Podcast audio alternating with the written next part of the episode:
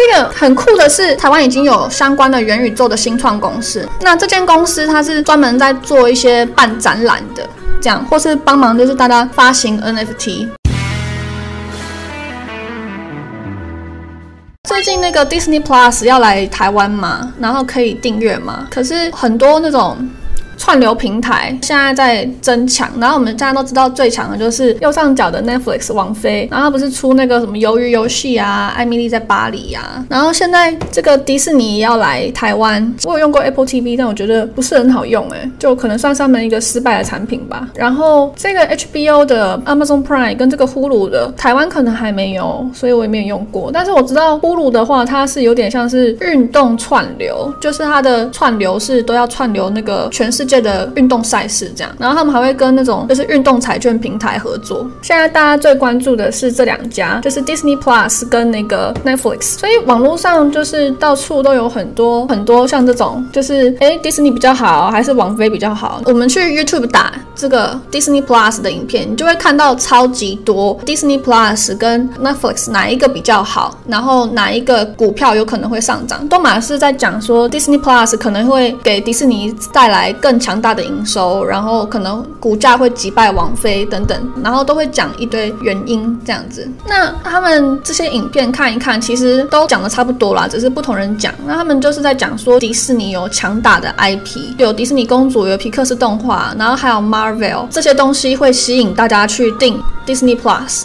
这样子，那也有一些支持 Netflix 不会被 Disney Plus 打败的人，他们是讲说迪士尼那些东西都是美国的，他们的动画都是以美国文化为主。可是我们这个 Netflix 它是以在地的文化，然后在地的团队去拍出剧，然后会吸引到当地的观众。像现在最红的就是鱿鱼游戏嘛，剧组是能够做出真的符合当地文化，但是它其实是美国公司。那其实不管怎么样，我。我是觉得这个串流平台的东西，好，其实不是迪士尼的重点。就我觉得这两个其实都可以买啊，说实话。因为这样讲好了，其实我们应该换一个角度去看迪士尼的股票。我是这样子想啦，迪士尼的营收，如果你去看它的财报，它的营收主要都是来自迪士尼乐园。然后这上个礼拜又看到一个超棒的消息，就是迪士尼它要出 NFT。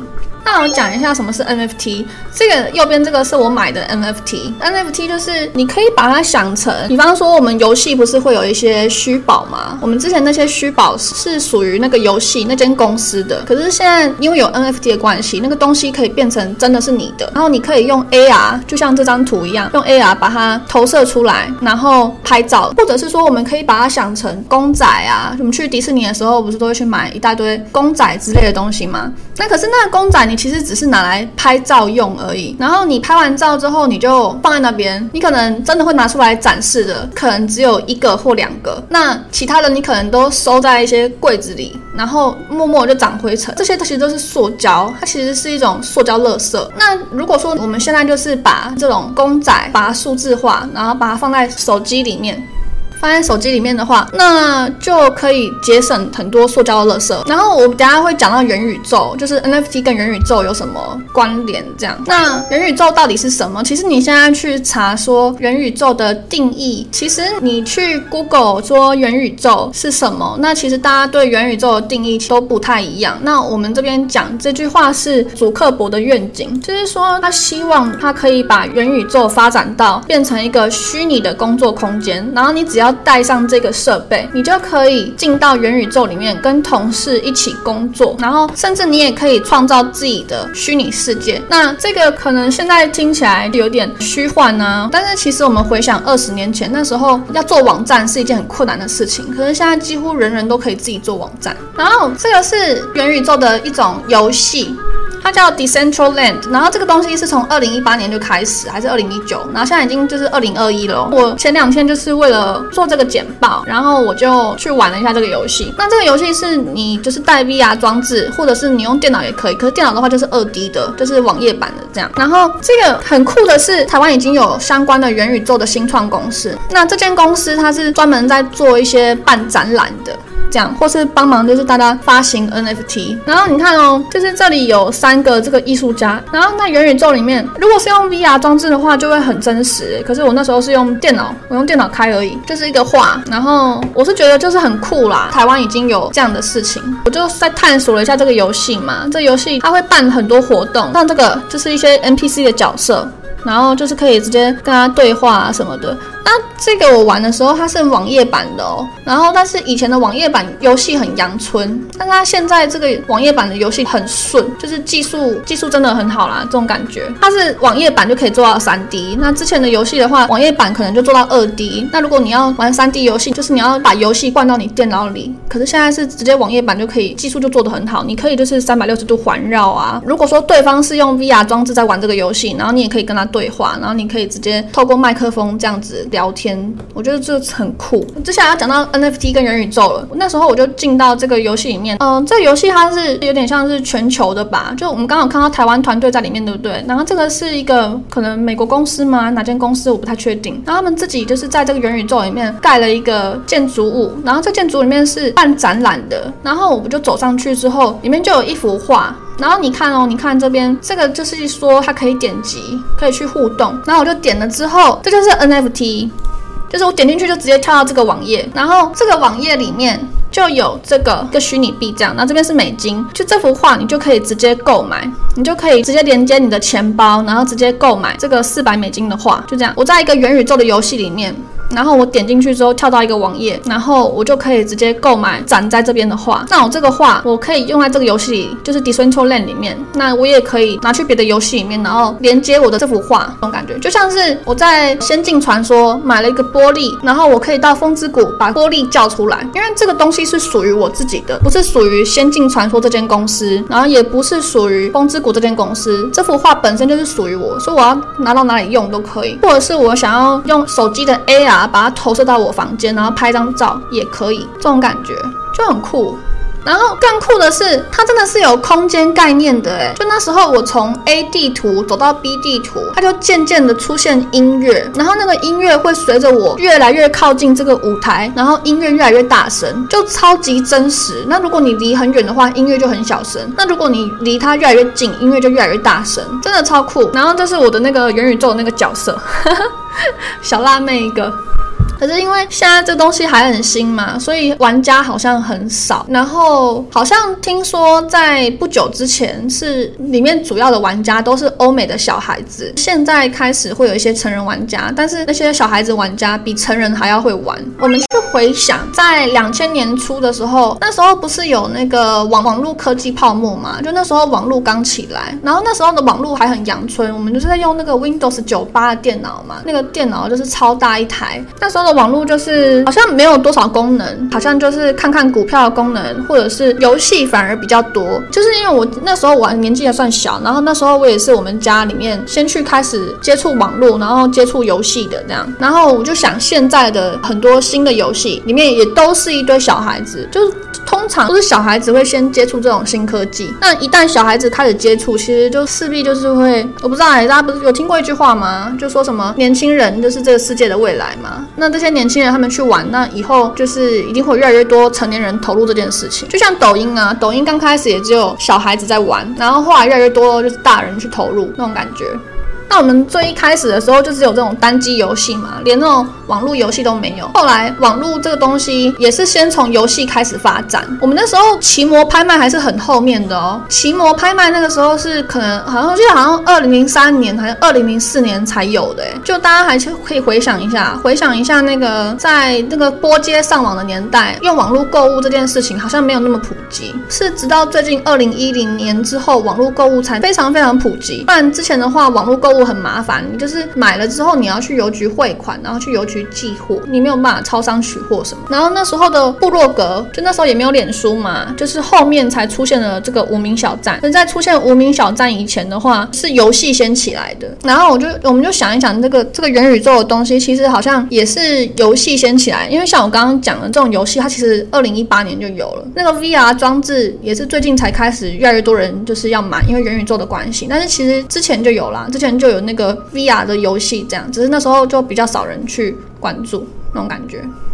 我然后我就想了一下，我就发现说，哎，到现在二零二一年，就是我们现在二零二一年，这称为 Web 三，就是我们可以把这个是第二代的网络，就是我们现在不是在讲什么元宇宙、区块链呐，这听起来都很新技术的东西，都不知道到底在讲什么，我们就把它想成第三代的网络，然后这个是上一代、第二代的网络，这样，对。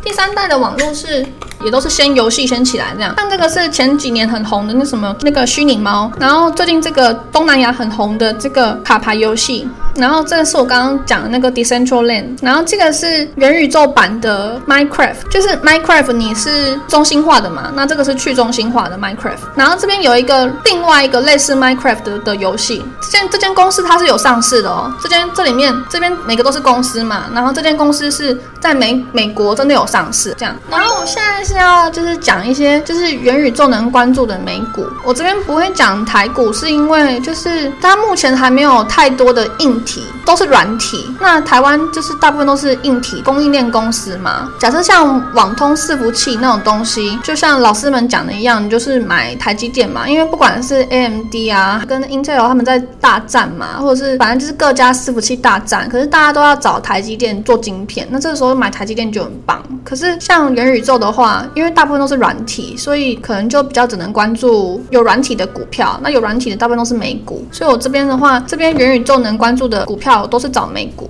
那台股的话，目前只有一家宏达电嘛，可是它是做硬体的，就是那个 VR 装置啊。那其实 VR 装置不只有它有，然后据说现在最好用的是脸书的 VR 装置。那台湾还有哪一些元宇宙相关的股票，就是跟 VR 有关的，就是呃宏达电，然后其他就可能以后会慢慢出来吧。就是像这样。这样讲好了，这里脸书的这个 VR 装置啊，因为它的那个量还不多，像手机、笔电啊那一些，他们是一年都是几亿台或者是几十亿台的出货量。然后 VR 装置现在在这个世界就是一年可能几百万台，就是差了可能百倍，讲几亿跟几百万。所以台湾还可能还没有相关的公司会想要去赚这个钱，因为这个单量比较少。那我听说是这个脸书的这个装置的供应链。大部分都在中国，因为中国他们有很多公司，他们愿意为了这一点点的单子，然后去开一个产线，然后呃卖一台赔一台没关系，就是他们想要先攻占市场。好好好，我们讲回来，也许啦，也许之后就会有一些中国的公司，中国的供应链，他们是跟台厂有配合的，也许，但但是等之后再说。那我们现在就是能够看相关的美股，你看哦，美股 Apple，Apple 也说他这边他要讲，就是明年他们也要出眼镜。然后它这个眼镜是我们现在的眼镜都是 VR 眼镜，然后它的这个眼镜是 AR 加 VR，就是它变成 MR，就是会更高级的眼镜。那我们是期待它真的可以出出来了，真的蛮期待。我是果粉，不然它已经很久没有创新了。这几年大概就 AirPod 这个东西很创新以外，其他东西好像贾博士就有了，然后就一直把它做的相机更清楚啊，然后手机更大台之类的，然后速度更快那种感觉，就是我蛮期待它真的会出。一个很创新的眼镜，再来是这个 Adobe，Adobe 的话，这边也宣布，就是说希望他们自己的设计工具能够成为元宇宙里面第一品牌。再来是迪士尼，迪士尼的投资角度不能用那个 Disney Plus 去看它，应该是要用它要进到元宇宙，然后去看它。因为如果我这样想好了，它出一个元宇宙的迪士尼乐园，然后你在里面收门票，那这件事情是很很惊人的，因为元宇宙。里面需要的员工真的不多，就是你在现实世界，然后要开一个主题乐园，你需要多，就是比方说你需要先找到地，然后你要符合政策，然后你要找到员工，然后训练，然后盖游乐设施，然后那些东西都还要维护。可是元宇宙那个东西都是虚拟的，所以它其实只要请一些写程序的人就够了。你想想看，那元宇宙很酷，你在里面会遇到来自世界各地的。呃，游客。哦，虽然说你去某一些可能比较知名的地点的地方，你也可以遇到世界各地的游客，可是这个是你在家就可以直接带上一个 VR 装置，然后进到迪士尼乐园，然后跟那些可能你心里喜欢的什么艾莎公主互动，然后还可以去直接认识到不同国家的人，这样你不用出门，然后又很环保，就是你在里面买的东西就存在手机里面，你想要拍照你就把它叫出来，跟他一起拍照就好，跟他一起合照。我觉得这件事情是跟环保有很大的关系。对，然后脸书刚刚有讲嘛，大家都知道。然后再来是这个，这个就是 MT4 上面有的那个游戏公司，这些公司的那个上市时间好像很短呢。你那个 MT4 你开周线图就是只有几根 K 棒而已。以上就是。今天想要跟大家聊的一些新鲜事，就是关于对元宇宙的了解。那我觉得这些东西也许都还很久，就是到它普及要很久。我所谓的普及是从年轻到老都会使用。那我们可能新一代的人，可能无名小站出来就开始在上网。可是像可能到比较年纪大，可能四五十岁、六十岁的人都会用网络的时候，像我爸他会用手机的时候，也是在差不多二零一三、二零一四，就是慢慢慢慢会发展起来。我觉得这个很很有趣、很酷，就跟大家聊聊。这样。